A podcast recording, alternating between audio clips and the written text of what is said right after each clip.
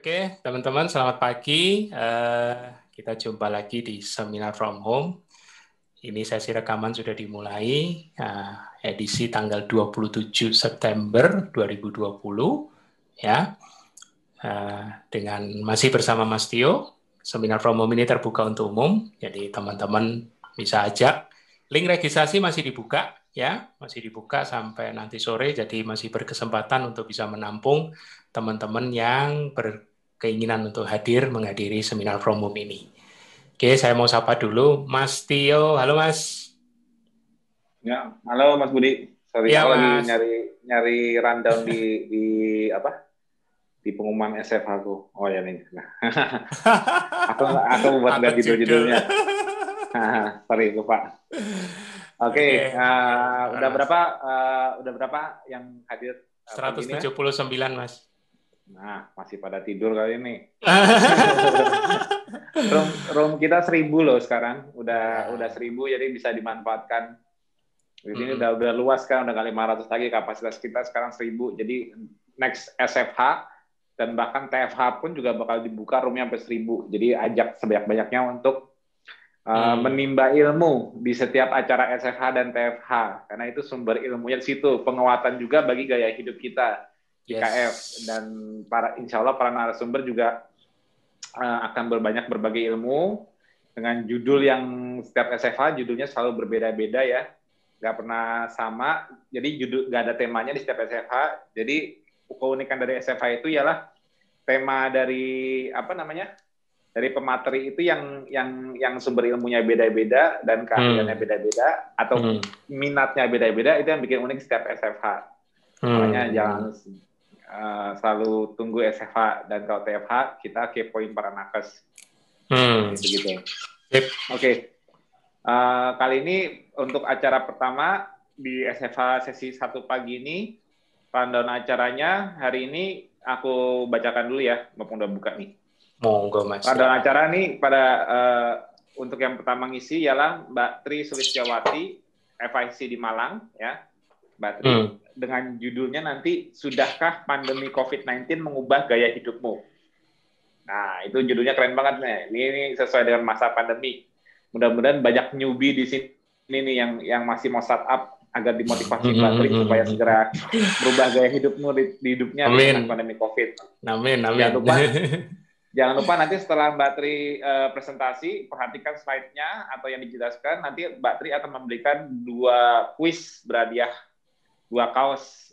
Hmm. Berarti dua kaos. Jadi kaosnya logonya yang fasting and feeding cycle. Tuh, yang yin and yang, day and night. nah, itu itu terinspirasi dari uh, apa uh, a balanced lifestyle.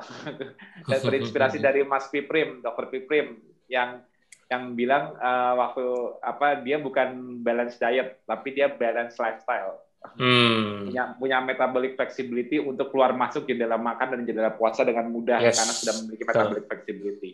Betul, Terus betul, nanti setelah Mbak Tri, setelah kuis dari Mbak Tri, belum langsung diskusi panel dilanjutkan oleh uh, Dr. Adisa Yusuf Rekso Projo, hmm.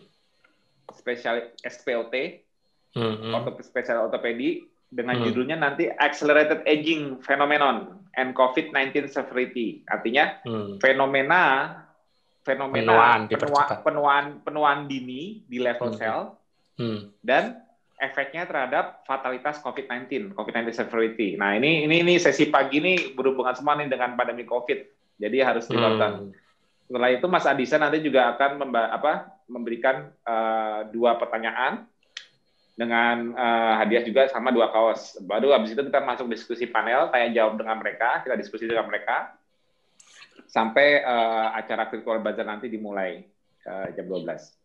Nanti uh, setelah virtual bazar di virtual bazar juga juga yang mau istirahat sholat bisa sholat dulu 15 menit 20 menit ya Mas Budi ya. Baru ya. habis itu masuk virtual bazar. Uh, ya.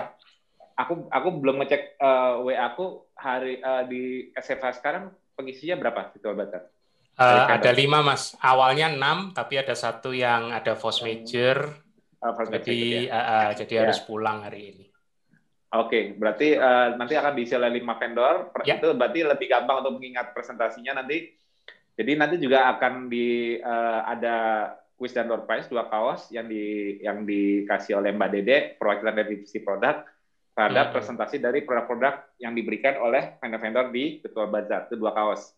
Yep. Terus nanti di sesi dua jangan lupa nanti siang setelah jam satu setelah Virtual Bazar nanti ada Mbak Anasari. Mbak Anasari dengan judulnya Mbak Anasari FIC Surabaya dengan judulnya pencegahan sakit kritis dengan metode ketofastosis. Nah, sakit kritis ini contohnya seperti cancer. Nah, kebetulan eh, Mbak Ana sendiri living proof-nya dari uh, apa survival cancer. Ya, kanker cervix. Hmm. Nanti Mbak Ana juga akan lanjutkan dengan dua pertanyaan, dua memberikan dua quiz dengan dua pertanyaan. Dan ah, alhamdulillah eh Sebentar Mas Budi, ini foto dulu. Ini ada Gojek datang nih. Uh, oh, aduh. Amunisi ya udah datang. aku bayar kopi dulu. Berapa? Oke, okay. tipikal ya Mas Tio. Ya, Oke, okay, ma melanjutkan dari Mas Tio. Jadi. Makasih ya. Ya. Nah, nah, nah ada ini nggak melek. Eh, kalau ada ini nggak melek. Silakan Mas. Tadi sampai Oke, di Mbak Nasari. Mbak Nasari ya, nanti hmm. ada surprise. Nanti terus habis Mbak Nasari juga masih dari Malang dengan uh, eh, Dr. Doli Irbantoro, Dr. Oi. Ya, dengan judulnya benarkah ketofastosis sesuai dengan pengobatan medis? Nah, itu. Kalau kamu bilang ah, KF nggak sesuai dengan pengobatan medis, nanti untuk lebih jelasnya benar nggak kan mungkin ini selama ini banyak pro kontra seputar ada yang bilang ah apa itu KF mungkin ketemu oleh dokter yang tidak tidak pro dengan KF dan bilang dia tidak sesuai dengan medis. Nah ini ada salah satu perwakilan dokter yang akan menjelaskan benarkah KF tidak ses, benarkah KF sesuai dengan pengobatan medis.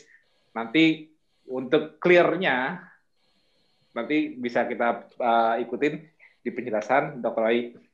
Nanti setelah itu dokter Ai hmm. juga akan memberikan kuis dua pertanyaan dengan dua kaos juga uh, lanjut Mbak Ana dan Mbak Dr. Roy akan uh, mengisi diskusi panel. Nah, di diskusi panel terakhir, mudah-mudahan uh, penarasumber kita Mbak Tri dan Mas Adisa masih available, nanti bakal ikut juga join di diskusi acara di sesi paling terakhir juga. Jadi empat yes. insya Allah hadir. Ya. Yes. Oke, okay, uh, tanpa mengulur waktu lagi dan aku harus uh, nyiapin kopiku karena anti biar melek. Oke, kita langsung mulai aja dengan uh, Mbak Tri Sulistiawati. Sudahkah pandemi COVID-19 mengubah gaya hidupmu? Ya, Sudah belum? pagi, Mbak Tri. Halo Mas Agus. Halo Mbak. Gimana cuaca di Malang? Hujan nih. Sudah sering hujan, sudah sering hujan. Kalau pagi kan sudah sering Terus kapan nih? Kapan nih ke Malang lagi nih? Kapan? Ah, ayo, Wajakin. Malang Malang itu paling sering paling sering ngundang aku kalau seminar paling Udah sering. panas ini mau kopdar ini. Eh, ah. Januari, Jan, Januari Januari ulta KF loh. Biasanya Malang nih mudah mudah mudah udah gampang ke sananya nanti ya insya Allah. Ya. Oke lanjut Mbak Tri, langsung di apa uh, presentasinya dimulai. Ini bisa sekarang Mas Budi ya? Silakan, silakan Mbak Tri. Nanti sampai jam 30 menit dari sekarang ya 9.40. Silakan. Sebelumnya Bismillahirrahmanirrahim. Assalamualaikum warahmatullahi wabarakatuh. Selamat pagi semua, Mas Tio, Mas Bobi dan Dokter Yusuf. Dokter Yusuf sudah join apa belum ini? Uh, coba saya cari. Kayaknya sih sudah, sudah. Teman semua, dapat kita semua dalam kondisi yang sehat dan bahagia ya. Jangan ya. nggak ya. ada, jangan ada yang nggak bahagia hari ini. uh, sebelumnya saya perlu mengenalkan diri nggak? Ini sebagian sudah kenal saya. Mungkin sebagian ada yang belum ya. Ya, silakan Mbak. Mbak Tri, Mbak Tri itu kalau aku selalu presentasi selalu mau apa menjelaskan kalau aku lagi menjelaskan di layar unsur uh, ada gambar triglyceride, aku selalu minta banget tri tulis Iya. Saya keingat Mbak Dia kemarin di grup bahwa saya tuh orang lawas ya. Kalau bahasa Jawa orang lawas, orang orang lama yang sudah lama di hmm. ketofastosis dan ya. sebagai orang yang berusaha untuk apa beradaptasi sebaik-baiknya menjalankan lima pilar. Gitu kan. hmm. Hmm. dikit balik lagi gitu kan. Jadi selalu berusaha terus untuk memperbaiki. Hmm. Uh, untuk kali ini saya akan menyampaikan tentang pandemi COVID ya. Semoga teman-teman tidak bosan karena di TV, di media, di mana-mana bahasanya adalah pandemi. Ya, saya akan sisi lain, insya Allah semoga pandemi ini tidak membuat kita stres, membuat kita bosan, tapi pandemi ini adalah apa akselerasi percepatan kita belajar gitu ya. Hmm. Pandemi COVID sudahkah mengubah gaya hidup gaya hidupmu? Nah, pandemi membawa pesan bagi siapa sih? Bagi kita yang mau berpikir. Nah, ini kadang perdebatan yang sampai sekarang belum selesai ya, konspirasi atau enggak gitu ya. Jadi padahal virus atau patogen itu ya sudah ada sejak dari dulu. Ya, jadi kita tidak perlu terjebak di perdebatan yang konspirasi enggak, konspirasi enggak. tidak perlu ikut-ikutan berdebat di situ karena kita karena virus itu pun juga dari dulu sampai sekarang kan juga ada di sekeliling kita gitu loh. Gitu. Hmm ada orang yang kena flu gitu kan ada hmm. yang kena angin sedikit flu kehujanan sedikit sebentar flu gitu kan hmm. Hmm. juga Betul. orang yang uh, apa dengan flu atau virus flu itu punya bisa mengalahkan orang tersebut punya daya tahan tubuh yang bagus nah kita nggak hmm. usah nggak usah apa berdebat tentang konspirasi dan lain-lain dan kita yang harus kita sadari bahwa virus itu memang ada gitu loh. Virus apa pun nggak ada nggak corona, jadi virus lain pun juga ada di sekitar kita. Dan bagaimana kita menang melawan mereka gitu kan? Yes. Ini. Jadi pandemi kali ini berdampak ke semua aspek kehidupan. Ya. Jadi kita kita semua pun insya Allah merasakan bahwa ada dampak ekonominya, sosial, politik, pendidikan, bahkan kesehatan ya. Jadi kita hmm. uh, konsen juga di kesehatan. Minimal dari dampak-dampak yang tadi, ekonomi, politik, sosial, pendidikan, itu kita di bidang kesehatan itu sudah punya solusi gitu loh. Jadi minimal untuk masalah kesehatan kita harus sudah mempunyai solusi. Ini bagaimana menghadapi virus ini, panduannya bagaimana, nah gitu kan. Jadi eh, apa yang kesehatan insya Allah terselesaikan, nanti kita bisa kesempatan untuk bagaimana kreativitas ekonomi, bagaimana kita menyelesaikan pendidikan anak-anak gitu kan. Tapi kalau kita semuanya dari semua aspek itu termasuk kesehatan tidak bisa tidak mempunyai solusi, wah berat ya. Jadi dalam pandemi ini ya kita fokus harus masalah kesehatan minimal itu kita harus sudah selesai. Ya. Nah ini harapan kita, harapan saya dan harapan kita semua bahwa keluarga, masing-masing keluarga di Indonesia itu punya panduan. Jadi bagaimana sih menghadapi COVID ini gitu. Ya, jadi Keto Pastosi sudah memberikan mengeluarkan buku panduan ya bagaimana kita mencegah fatalis COVID ini ya yang apa disusun oleh banyak nakes ini ya. Jadi seandainya buku ini tersebar di seluruh Indonesia, keluarga-keluarga Indonesia punya pegangan ini ya lumayan sangat membantu ya. Nah, di pandemi ini kita dituntut menjadi pembelajar yang cepat ya. Jadi di masa pandemi ini kita seperti kalau sekolah itu ada kelas akselerasi gitu ya. Jadi segala tenaga pikiran kita tercurahkan bagaimana uh, keluar atau selesai dengan pandemi ini dengan kondisi yang baik-baik saja gitu. Sisi kesehatan kita oke, okay, bisa daya tahan, bisa survive, ekonomi juga demikian, pendidikan juga demikian gitu kan. Jadi kita harus menjadi pembelajar yang super cepat bahkan. Karena itu kayaknya juga apa ini sudah tujuh bulan juga belum selesai ya. Kalau di kurvanya kalau kita melihat kurva di Indonesia masih naik terus ya. Nah, Keluarga sehat atau keluarga sehat siaga berarti telah berkontribusi untuk negara. Jadi bisa dibayangkan kalau kita masing-masing keluarga itu sadar ya, sadar tentang kesehatan, sadar bagaimana untuk meningkatkan daya tahan tubuh keluarganya ya gitu kan. Itu kita sudah berkontribusi banyak pada negara gitu. Keluarga mandiri ya. Kenapa sih keluarga Indonesia harus mandiri dalam kesehatan?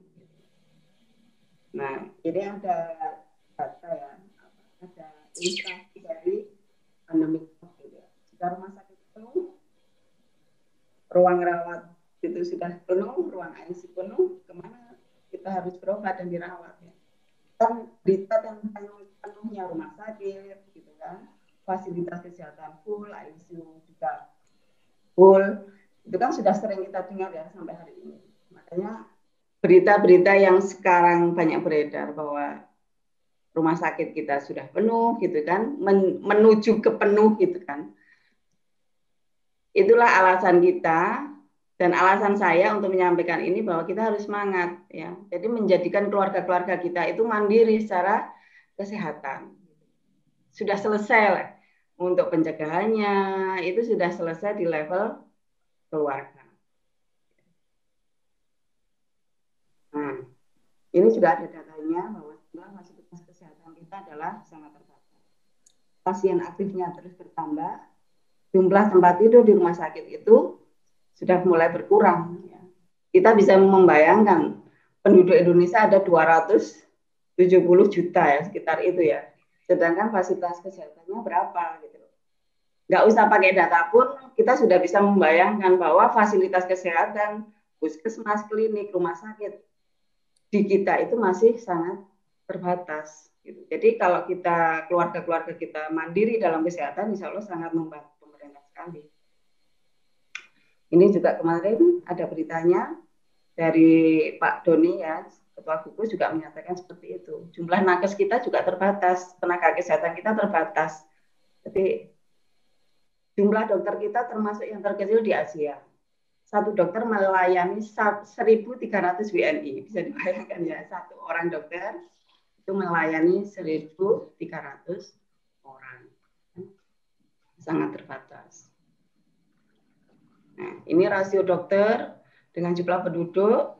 Ini dari sumber datanya dari Menkes ya. Menkes 2019 diolah oleh Data. Jadi terbatas sekali. Ini tambah di Nusa Tenggara. Nusa Tenggara itu satu nakes melayani 5.200 orang. Jadi memang jumlahnya terbatas. Nah, ini juga dari Kompas, ya, dari Kompas tanggal 25 ya, Jumat kemarin ya, Jumat kemarin bahwa rumah sakit di Pulau Galang penuh. ini adalah warning-warning kita ya, jadi kita memang harus belajar secepat-cepatnya tentang bagaimana uh, tentang kesehatan ini gitu tentang menghadapi COVID ini, terutama bidang kesehatan. Harus kita belajar secepat-cepatnya. Ya, Alhamdulillah sekali ya, kita pastosis dengan dikawangi Mas Tio dan Pak Budi ini luar biasa. Satu minggu berapa kali SF apa TFH-nya? Dua ya. Dua kali. Dua kali TFH, satu bulan ada seminar dua kali. Itu luar biasa. Jadi ada ilmunya di-upgrade ya, secara ilmunya di-upgrade di diperbaiki apa? memperbaiki ini juga ya. Jadi abai kesehatan kita kita abai kesehatan itu akan membuat kita tekor ya. Kan biaya secara pribadi maupun negara. Kalau kita sakit bisa dihitung ya. Nggak hanya uang saja yang mungkin berkurang banyak tapi juga waktu tenaga pikiran itu juga akan sita kalau kita abai terhadap masalah kesehatan kesehatan keluarga kalau kita abai tentang masalah kesehatan itu pasti tekor ya. Jadi tadi sudah saya sampaikan bahwa eh, saya kok naik tangga tadi apa uh, selain biaya yang pasti berkurang itu tenaga pikiran itu juga pasti akan tersita gitu kan kalau kita mengabaikan tentang masalah kesehatan. Nah, meskipun gratis gitu kan, pastinya kita tidak mau ya yang namanya sakit itu kan dirawat di rumah sakit tetap tidak enak. Meskipun di tempat isolasi wifi-nya kenceng pun tetap rasanya juga tidak enak, tetap enak internetan di rumah gitu kan. Karena kabarnya wifi di tempat isolasi juga kenceng-kenceng ini Pak Budi. Kemarin dapat info. Nah ini meskipun sudah bayar asuransi pun tetap ya, tetap kita nilainya ya semoga tidak sakit kan. Nah, meskipun rumah sakit berfasilitas mewah, tetap masih enak di di rumah sendiri. Percaya kan? Insya percaya semua. nah ini, masyarakat yang rentan di masa pandemi ini adalah yang yang memiliki komorbid ya, penyakit penyerta. Ini yang kelompok paling rentan. Nah ini datanya dari Kemenkes data 19 September ya kemarin ya, ini hipertensi yang paling tinggi kasusnya, baik kasus positif maupun kasus meninggal. Ada diabetes nomor 2, jantung juga, ada ginjal, pernafasan, hamil, dan sebagainya ke bawah. Jadi ini kelompok-kelompok yang rentan ya terhadap virus COVID ini. Nah ini menjadi perhatian kita. Gitu. Jadi perhatian kita, uh, perhatian kepada diri kita sendiri, yang mungkin kita juga masing-masing kita mungkin ada yang mempunyai penyerta ataupun perhatian ke keluarga kita, saudara kita, teman-teman kita ya. Jadi saling mengingatkan. Nah, kampanye pencegahan kita dalam di masa pandemi ini tidak hanya 4M ya. Jadi harus ada plusnya. 4M-nya sudah benar ini kan untuk mencegah apa mengurangi penularan ya. Jadi mulai memakai masker, mencuci tangan, jaga jarak, menghindari kerumunan itu kan untuk meng, mengham, meminimal penularan. Plus bahaya komorbidnya ini harusnya juga disampaikan juga agar mereka itu care ya, perhatian bahwa harus ada yang dirubah bagaimana menyelesaikan masalah komorbid di dirinya gitu jadi kalau tidak ada warning tentang komorbid nanti ya berhentinya di 4M gitu loh. Jadi orang yang diabetes ya tidak tidak memperhatikan dirinya, tidak mem, apa, mengubah gaya hidupnya gitu kan. Hidup ya seperti yang kemarin-kemarin aja walaupun sekarang ada virus gitu. Harusnya tentang apa bahaya komorbid ini ya mungkin disampaikan juga gitu ya. Jadi tidak di 4, 4M-nya. Nah, sebelum ada COVID, orang yang hipertensi, diabetes mungkin ya santai ya. Santai gitu kan mereka tetap apa? pola hidupnya tetap seperti itu. Tapi kini harusnya itu menjadi perhatian jadi data-data yang ditampilkan di pemerintah itu harusnya menjadikan pelajar apa uh, semacam peringatan gitu loh. Oh ternyata yang rentan, oh ternyata pasien apa yang fatal itu adalah kelompok yang punya penyakit penyerta gitu loh. Nah, ini jadi ini jadi perhatian kita. Kalau kita punya komorbid harusnya kita segera ya merubah pola hidup yang kemarin-kemarin itu salah gitu loh. Karena uh, gaya hidup yang sudah kita lakukan yang dulu-dulu itu ternyata tidak menurunkan hipertensi, apa tensi, gula darahnya juga tetap tinggi. Berarti kan itu ada yang salah di gaya hidup masa lalu kita gitu loh. Harusnya makin ke sini dengan data-data pemerintah itu yang di, sudah di apa ditampilkan setiap hari ya itu harapannya menjadi perhatian kita gitu loh dengan oh kalau keluargaku diabetes harusnya begini, oh kalau diriku dia, gula darahnya tinggi harusnya begini, itu harusnya menjadi peringatan. Gitu. Nah, pasien-pasien komorbid erat dengan gaya hidup modern. Bagaimana sih gaya hidup modern itu? Seperti ini ya kira-kira. Banyak makan gitu kan karena memang makanan saat ini memang mudah ya sering sekali suhu apa Mas menyampaikan bahwa eh, sekarang itu mencari makanan itu sangat sangat sangat mudah gitu jadi tidak perlu usaha keras ya makanan akan datang gitu. Banyak toko, banyak warung di sekitar kita gitu. Tidak ada, maksudnya usaha di sini usaha gerak gitu ya, beraktivitas. Beda dengan orang yang zaman dulu. Gitu. Kalau mau makan ya lari dulu atau jalan dulu, mencari dulu berkilo-kilo, berhari-hari itu baru dapat. Kalau sekarang enggak, satu langkah, dua langkah ke depan rumah, ya itu tadi Pak GoFoodnya sudah datang atau kita di depan TV gitu. Yes. Tidak bisa langsung makan. Ini pola gaya hidup modern manusia sekarang ya. Nah ini juga mager males gerak ini kan. Sudah dengan fasilitas yang semuanya ada ya makanan ada terus TV apa media juga ada ya sudah dinikmati. Menikmati hidup gitu katanya Nah, stres. Ini ada masalah keluarga, masalah bisnis, masalah kerjaan, ya banyak ini yang apa membuat sangat kompleks ya kayaknya orang sekarang yang dipikir banyak sekali. Itulah orang modern ya. Mulai kerjaan, terus rumah, keluarga, gitu kan, hmm. bisnis, ini kaitannya. Yang kemarin ini juga sudah disampaikan ya, diposting juga sama Mas Tio bahwa ada hubungan antara hiperinsulin dengan COVID-19 ini. Nanti ini lebih lanjut akan dibahas Dokter Yusuf ya nanti ya tentang apa penuaan dini, hmm. penuaan dini sel, uh, komorbid sindrom metabolik dengan COVID-19 nanti bisa dibahas sama. Jadi ini ada jurnalnya ya. Yes. Nah, tadi setelah gaya hidup orang modern yang tadi yang selalu makan, yang selalu mager, yang stresnya luar biasa. Nah, ini ini harus sering disampaikan katanya dokter Pimpin kemarin. Parameter kesehatan ya. Satu lingkar pinggang ya. Laki-laki 90 ini harus dihafalin ini.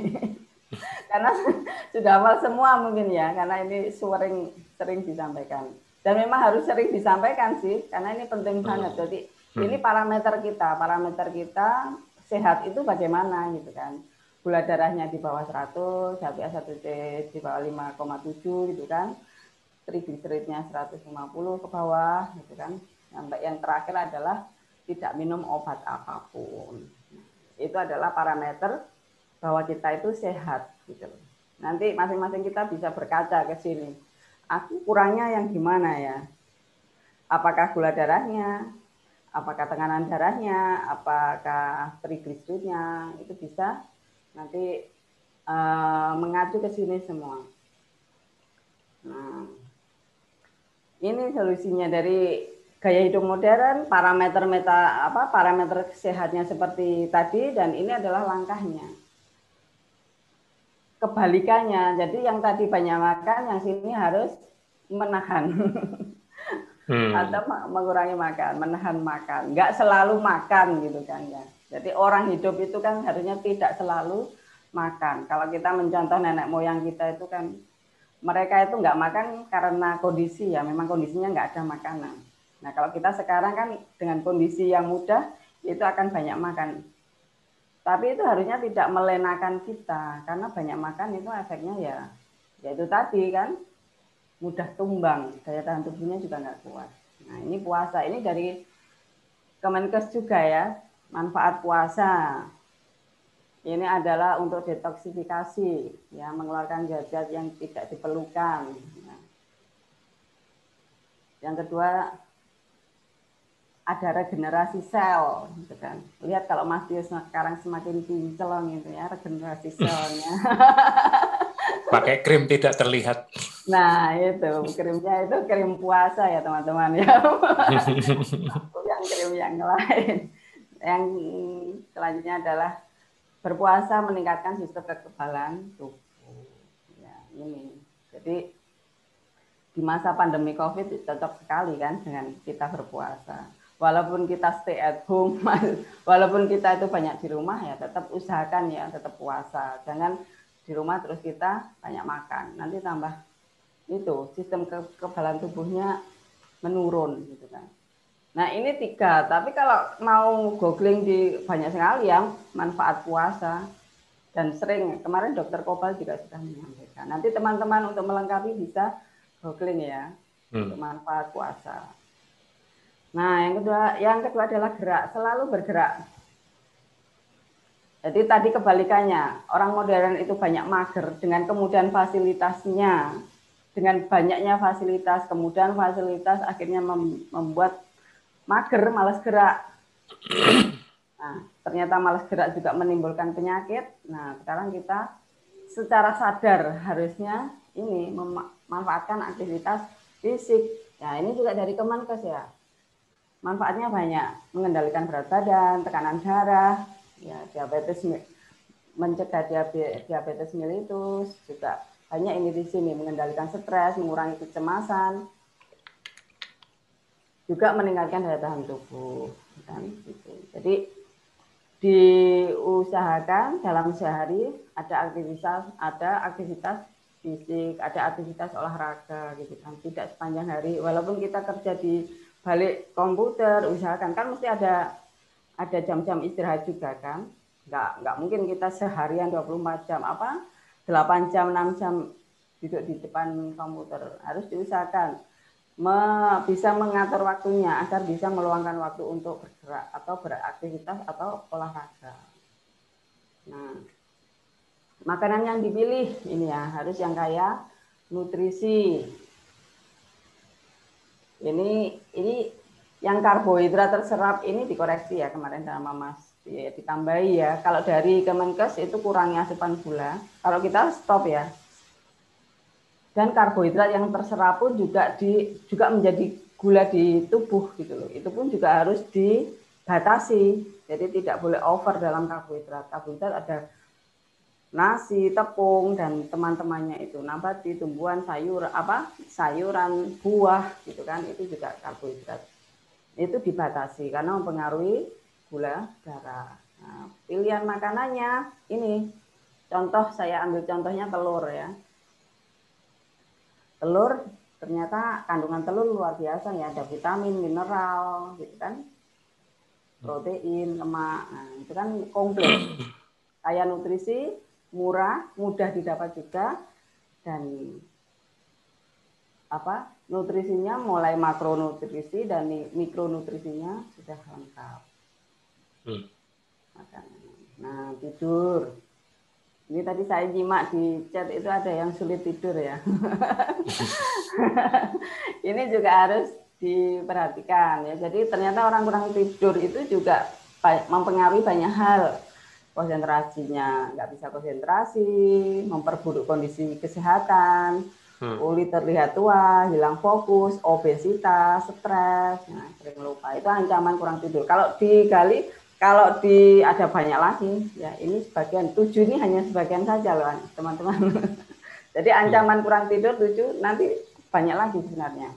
Nah ini tipsnya, ya jadi uh, matikan gadgetnya, elektroniknya, TV dan lain-lain dimatikan. Jadi untuk melatih memang Uh, kalau yang belum bisa apa tidur lebih awal misalnya terus apa belum nyenyak ya harus dilatih. Harus dilatih. Jadi kita nggak jangan menyerah karena kita tahu efeknya kurang tidur itu bagaimana. Kita paham mempengaruhi banyak hal.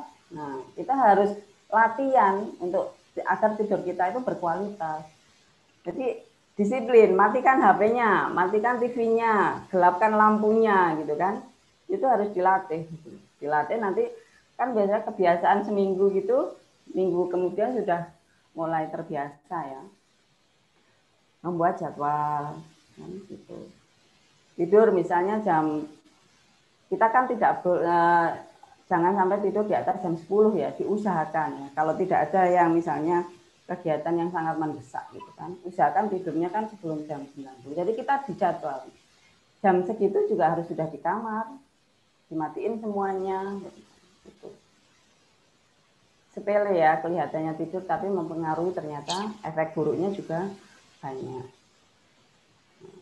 Ini juga stres, masalah manajemen stres, ini juga kita harus perhatikan.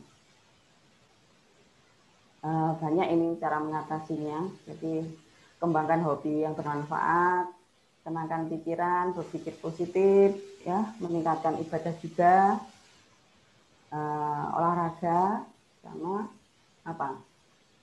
Bicarakan keluhan dengan seseorang yang dapat dipercaya. Jadi ada tempat curhat, tempat sharing. Kadang kan kita tidak bisa memendam masalah sendirian ya, butuh teman gitu kan. Kalau dipendam sendirian ya itu akan membuat stres. Cari teman yang amanah gitu ya, yang bisa menjaga rahasia dan sebagainya. Hmm. Yang tadi ada lima poin tadi untuk menjaga kita sehat juga kita tularkan ke anak-anak kita. Jadi kesehatan bukan untuk kita ya, untuk untuk kita saja tapi juga untuk anak-anak kita generasi penerus bangsa ini kan harus kuat, harus sehat, harus pinter gitu kan. Jadi saya sangat prihatin kalau melihat apa berita atau membaca berita, misalnya anak masih usia remaja, masih anak-anak sudah terkena diabetes gitu kan. Ya otomatis sedih gitu loh. Kan mereka itu para generasi kita, generasi penerus bangsa gitu kan. Harapan mereka kan kita harapan kita mereka itu bisa sehat, bisa melanjutkan apa kepemimpinan gitu kan. Jadi ya ini memang kehidupan kita tuh sekarang kan berubah ya. Anak-anak itu mudah sekali mengakses makanan yang tinggi gula gitu loh. 24 jam bahkan. Di toko-toko itu semua tinggi gula. Jadi ya kita harus punya usaha ya sebagai orang tua, sebagai saudara mungkin, sebagai tantenya, semakin sebagai apa sebagai budenya ya harus sering-sering mengingatkan gitu. Kita apa kita ajak berubah sedikit demi sedikit. Gitu tentang pola hidup sehat. Harus olahraga, jangan kebanyakan main game, duduk terus, misalnya seperti itu kan. Nonton film, duduk terus. Anak-anak itu harus banyak aktivitas, ya, bersepeda, sepak bola, main apa pun gitu. Juga tidur, jangan dibiasakan anak-anak tidur begadang misalnya, nonton film kan. Saya juga pernah dengar dari anak-anak tuh terbiasa melihat film-film film-film akhirnya begadang jam 12 baru tidur. Itu kan melelahkan sekali untuk bagi anak-anak. Tidur makanan juga harus yang bernutrisi gitu kan. Yang tadi salah satu contoh yang saya sampaikan ada telur. Tapi nanti kalau ayam, daging, ikan itu juga makanan hewani yang bernutrisi.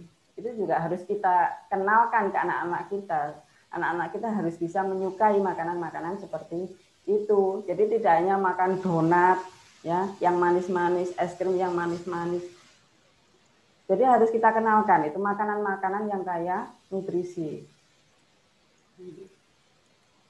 Nah, ini sehat jangan sendirian. Jadi sehat bukan hanya untuk kita sendiri, tapi keluarga kita, anak-anak kita, ya. Jadi orang tua kita, teman-teman kita, saudara dekat kita, saudara jauh atau teman, ya itu harus kita ajak untuk sehat. Kan nggak enak ya kalau sehat sendirian ya ya kita kita keto sendirian gitu kan juga nggak enak ya. Jadi harus kita aja. Ya cara mengajaknya kita aja. Jadi yang pelan-pelan gitu kan akhirnya mereka tertarik tanpa dipaksa gitu kan. Kita tidak tidak perlu memaksa mereka tapi mengenalkan ini loh kalau tentang puasa bagus, olahraga bagus, makan ikan bagus, ya insya Allah kan semua orang sudah paham ya. Ya sering-sering sering kita sampaikan. Nah, ini ini juga ini pengalaman ya, testimoni kemarin. Jadi salah satu member KF Malang dengan tadi meta, protokol metabolic conditioning itu membaik dengan apa pasien positif COVID membaik dengan protokol metabolic conditioning. Jadi ini nggak lama juga di rumah sakit. Isolasi mandiri di rumah, masuk terus dites kok positif, dirujuk ke rumah sakit, satu minggu sudah pulang. Dan alhamdulillah karena beliau juga menjaga ketosisnya ya, jadi di rumah sakit pun beliau juga menjaga makanannya dijaga, tidurnya dijaga, jadi puasanya juga dijaga, maksudnya. Alhamdulillah seminggu pulang dan hasilnya dapat dua ya. Jadi fungsi ginjalnya keluar rumah sakit itu maksudnya dapat dua, fungsi ginjal membaik, COVID-nya juga membaik gitu. Hmm. saya juga kaget waktu malam-malam kan saya uh, dari rumah ya, Japrian aja Japrian. Ternyata hmm. waktu fungsi ginjalnya itu malamnya beliau itu anu Mas, apa? Pipisnya keruh gitu loh. Oh. Pipis keruh terus habis itu keluar kayak pasir. Hmm. Nah, hmm. Besoknya sudah. Badannya enak, apa pinggang-pinggangnya juga enak gitu kan. Ya akhirnya sudah sama dokter sama dokternya disuruh pulang aja. Ya ini membuktikan ya ini protokol metabolik yang buku tadi buku panduan yang di apa disusun oleh teman-teman nakes KF itu ya. Hmm. nggak perlu waktu lama ternyata. Dan dapatnya dua nah rekomendasinya ini ya. Jadi Eh, menjadi lima pilar, menjadi rumah buruk di bed house for COVID ini ya, yang perlu kita ingat-ingat terus ya, sering puasa ya, jadi jendela jendela puasanya dipanjangkan, jendela makannya dipersempit. Yang kedua adalah makanan yang sangat rendah karbohidrat. Jadi hewaninya lebih banyak dibandingkan nabatinya aktivitas fisik harus lebih banyak bergerak daripada duduk. Gitu. Hmm. Yang keempat rendah stres. Ya. Harus bisa memanajemen stres karena kalau masalah dihindari nggak. Kalau masalah kan setiap orang pasti punya ya. Mm-hmm. ada masalah kerjaan, semua orang punya masalah. Nggak ada orang yang nggak punya masalah. Tapi di manage, ya, di manage sedemikian rupa. Jadi stres itu bisa kita kendalikan, tidak sampai berlarut-larut gitu misalnya, akhirnya memperburuk kesehatan kita. Tidak seperti itu. Jadi kita manage. Ya, ya stres boleh, bermasalah boleh, tapi ya itu kita manage. Yang kelima adalah tidur berkualitas tadi. Ya, ini juga penting banget ya diingat-ingat bahwa tidur berkualitas, tidur sebelum jam 10, jangan begadang, ya itu penting banget. Ya. Jadi tidak kalau tidak ada alasan yang mendesak sekali usahakan tidur. Dan kalaupun kita tidak bisa tidur malam karena lemburan, karena apa, atau ada kegiatan yang memang penting banget, ya besoknya segera di, dibayar hutang tidurnya, kekurangan tidurnya. Karena tadi malam kurang tidur berapa, karena kita melean. Besoknya ya usahakan segera membayar hutang tidurnya. Hmm. Ini kan sebenarnya kan cara-cara mudah ya Cara mudah sekali. Ya tinggal kita mau menjalankan apa enggak gitu. Semoga kalau kita sudah paham semua, mau ya berlatih ya, berlatih memperpanjang puasa, berlatih apa memperbaik menyukai real food hewani ya. Berlatih untuk menyukai olahraga kan. Berlatih untuk manajemen stres, berlatih untuk tidur sebelum jam 10 ya perlu latihan memang. Kalau kata Mas Dio memang ini adaptasi ya itu ketofastosis adaptasi, adaptasi terus, latihan tiap hari, adaptasi, latihan terus, insya Allah akan menghasilkan yang baik. Nah, rekomendasi selanjutnya adalah ini, ada buku ya. Ya, insya Allah teman-teman sudah punya ya, yang ini. Hmm. Panduan, ya, semoga keluarga-keluarga Indonesia juga ini. Tapi sekarang sudah mulai banyak yang yang apa mendapat. Yang meminta kemarin saya me, apa me, menyimak nakes sudah banyak yang meminta tentang apa buku ini. Ya, hmm. rekomendasi selanjutnya adalah puasa tetap yang terbaik ya. Jadi mindset kita keliru bahwa orang sakit itu harus makan. Ternyata teman saya tadi yang di rumah sakit itu inflamasinya mereda setelah puasa panjang kan.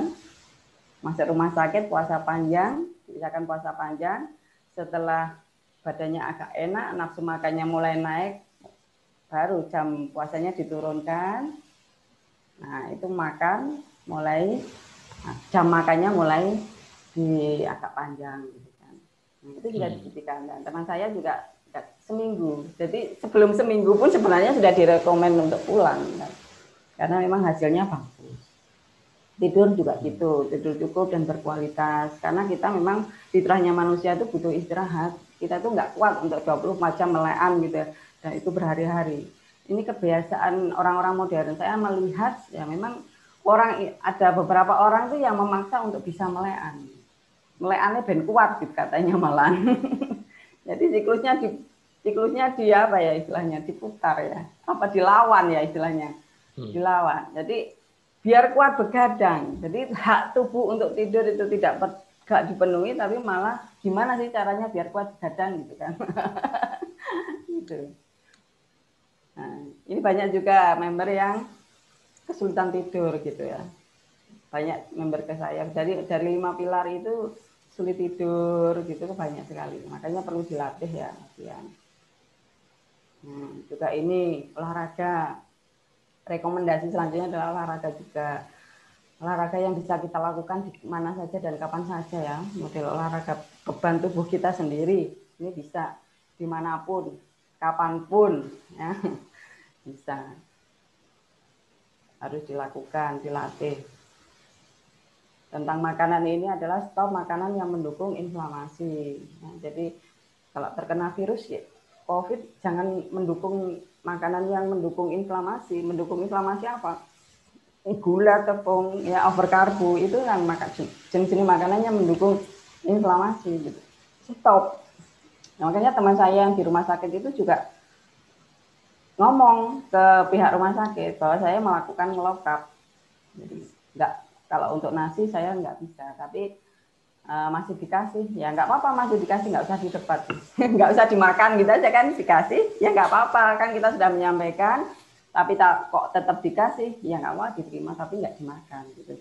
Dan teman saya mengusulkan uh, bisa mena bisa apa kirim makanan dari rumah gitu jadi istrinya ngirim hmm. makanan menu-menu hewani yang dari rumah. Diajukan ke pihak rumah sakit.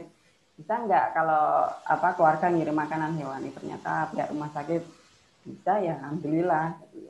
Makanan dari rumah sakit diterima tapi nggak dimakan gitu kan? Tapi kita tetap menjaganya dengan ini suplai asupan makanan yang anti inflamasi atau hewani ini dari rumah. Jadi tetap kita perhatikan betul ya di walaupun kita di rumah di rumah sakit di mana pun tetap ini harus diperhatikan agar tidak lebih parah lagi ini stresnya juga Mengelola stres dipengaruhi dengan tidur yang cukup, olahraga juga, luangkan waktu untuk bersantai. Hmm. Nah, ini hikmahnya ya. Hikmah pandemi. Pandemi ini adalah momentum kita belajar ya. Jadi dalam situasi pandemi ini saatnya kita belajar, bukan malah takut atau stres. Ya, makanya saya tidak menghindari berita-berita pandemi ya, saya pelajari apa sih, jadi apa yang saya butuhkan dalam pandemi ini gitu. Apa yang membuat fatal di pandemi ini kan saya pelajari semua. Jadi kalau ilmu itu kita sudah dapatkan ya kita tidak usah takut dan stres. Kita flashback kembali ke gaya hidup yang dulu. Bagaimana orang-orang yang apa yang rentan itu bagaimana ya. pola hidup yang kita anggap dulu mungkin baik gitu ya banyak makan itu baik gitu kan uh, ternyata terbukti bahwa itu tidak baik akan memperparah inflamasi ya. Pandemi ini menyingkap bahwa kekurangan kita itu masih banyak. Kita hmm. telah salah dalam gaya hidup ya selama ini karena tidak punya ilmu kesehatan yang memadai. Itu jadi banyak itu Maka rugi kalau kita melewati pandemi ini dengan biasa-biasa saja. Tanpa ada ilmu apa. Sebenarnya kalau Allah mengirimkan pandemi itu kan mesti ada hikmah kan di balik itu. Apa? Kita menangkap apa dari pandemi ini gitu? Perbaikan. Harus ada perbaikan. Jangan tidak ada perbaikan. Ya perbaikan dalam kesehatan misalnya. Memperbaiki gaya hidup kita yang salah kan agar daya tahan hmm. tubuh kita kuat perbaikan ekonomi mungkin kreativitas apa yang kita bisa survive di masa pandemi ini harus ada itu tadi ini zaman-zaman akselerasi jadi harus kita hmm banyak gali ilmu sebanyak-banyaknya agar nanti setelah pandemi pun kita juga mendapat hasil yang baik. Kita sekarang lagi diuji agar nanti padahal pandemi ini membawa kita naik ke level yang lebih tinggi. Kita lagi diuji untuk naik kelas. Kesehatan kita di ini kekurangannya di sini, bukan hanya level keluarga juga level negara. Itu kan ujian. Jadi hmm.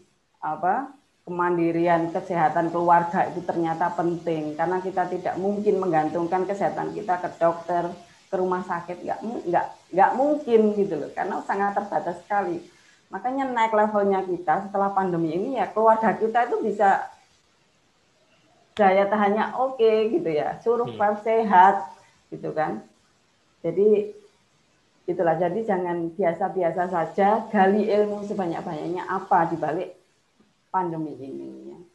Allah mencintai mukmin yang kuat dan sehat ya semoga kita bisa menang ya dalam pandemi ini bisa survive bisa sehat selalu keluarga kita teman-teman kita keluarga besar kita ayah kita ya eh, kakak-kakak kita. Semoga kita menang dalam bisa memenangkan pertarungan ini. Ya, mungkin itu saja Mas Budi yang saya sampaikan. Semoga bisa uh, apa membawa memberikan semangat kepada teman-teman untuk tetap apa semangat menuntut ilmunya, semangat untuk mengupgrade dirinya ya karena memang sudah banyak fasilitas yang diberikan loh terutama oleh KF ya TFH, SFH yang dari bulan apa? Maret apa April Mas Budi? April. April, sejak mulai April sampai bulan ini. Itu kan luar biasa fasilitas yang diberikan kepada kita. Itu ilmu semua untuk kita siap Belajar. gitu ya. Iya, siap menghadapi pandemi ini. Harus kita menang oleh virus ini gitu loh. Kita nggak nggak nggak lemah gitu. Ya mungkin itu saja yang saya sampaikan. Lebih ya waktunya. Eh, Mohon maaf. Materinya bagus Mohon maaf. Materi materinya materinya mudah dicerna awam dan mencerahkan, mengingatkan. Ya, Mohon itu maaf, lebih penting. Kekurangan, tadi ada suara. Mungkin itu dulu.